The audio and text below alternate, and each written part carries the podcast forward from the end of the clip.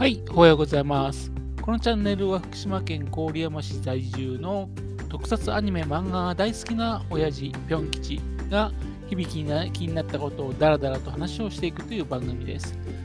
そんな親父の独り言をお聞きになりまして、もしもあなたの心に何かが残ってしまったらごめんなさい、悪気はなかったんです。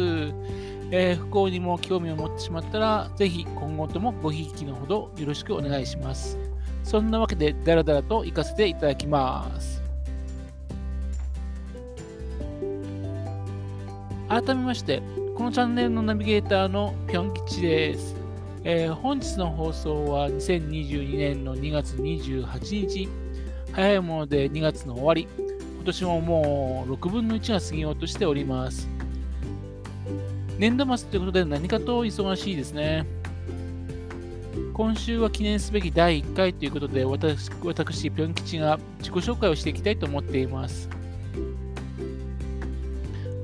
えー、ぴょん吉は普段は普通のお仕事をしております。どちらかというと、社会的には固めなイメージでしょうか。いつも仕事行くときにはスーツにネクタイ、革靴という姿をして、えー、仕事をしております。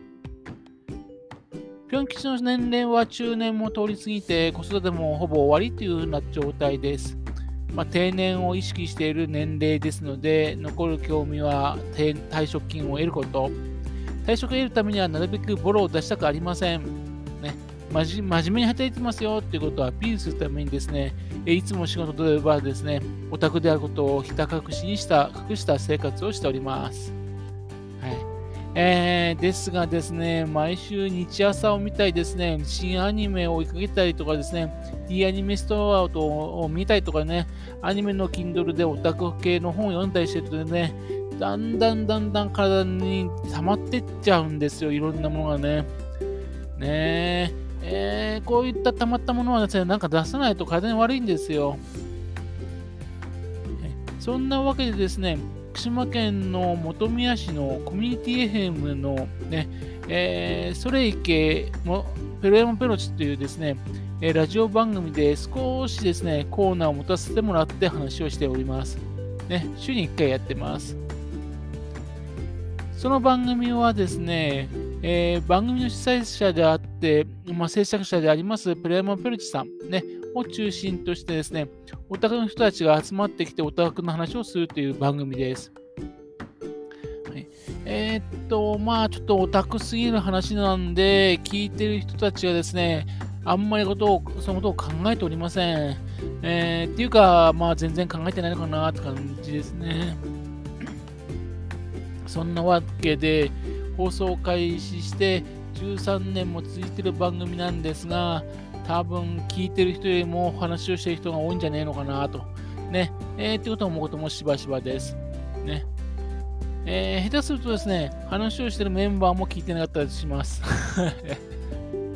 はい。えー、というわけで、このチャンネルでですね、優しく丁寧にマイルドにですね、えっ、と、話をしていこうかなと思っているつもりです。えー、その放送局ね、えっ、ー、と、FM.com っていうんですが、えっ、と、電波を発信してるアンテナが高いためですね、結構郡山市までですね、電波が届きます。カーラジオを聞いてるとですね、えー、下手するとスカンあたりまでですね、電波入ったりするんですね。はい。えー、もしかしたら、あの郡山市のコミュニティ FM のね、ここらじさんよりですね、エリアが広いんじゃないかと思うこともしばしばです。しかもですね、本宮市の場合はですね、このラジオ放送ですね、防災ラジオとなっていまして、各家庭で最も聞くためのラジオが設置されてるんですよ。ねえー、そのためですね、えーと、BGM 代わりにですね、家で、ね、流してる人もいるんですね。で、駅前でもですね、えーと、その放送がスピーカーで流れてたりしています。ねえー、もちろんこの放送ですが、えーと、普通の FM ラジオでも聞くことができます。本宮市周辺でしたら、まあ、えっ、ー、と、77.7MHz に合わせてみてください。えー、登場するパーソナリティ100人以上。そんなにパーソパーソナリティがいいですね、コミュニティ FM ってですね、非常に珍しいんですよね。えー、そんな100人の中に私も1人として混じっているわけです。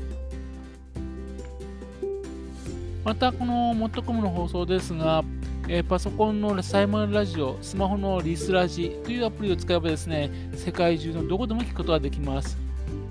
ちなみに、先ほど言いました、ソレイケプレムペロチ、ね、という番組は毎週木曜日の午後9時、再放送は日曜の午後8時ですので、興味があったら聞いてみてください。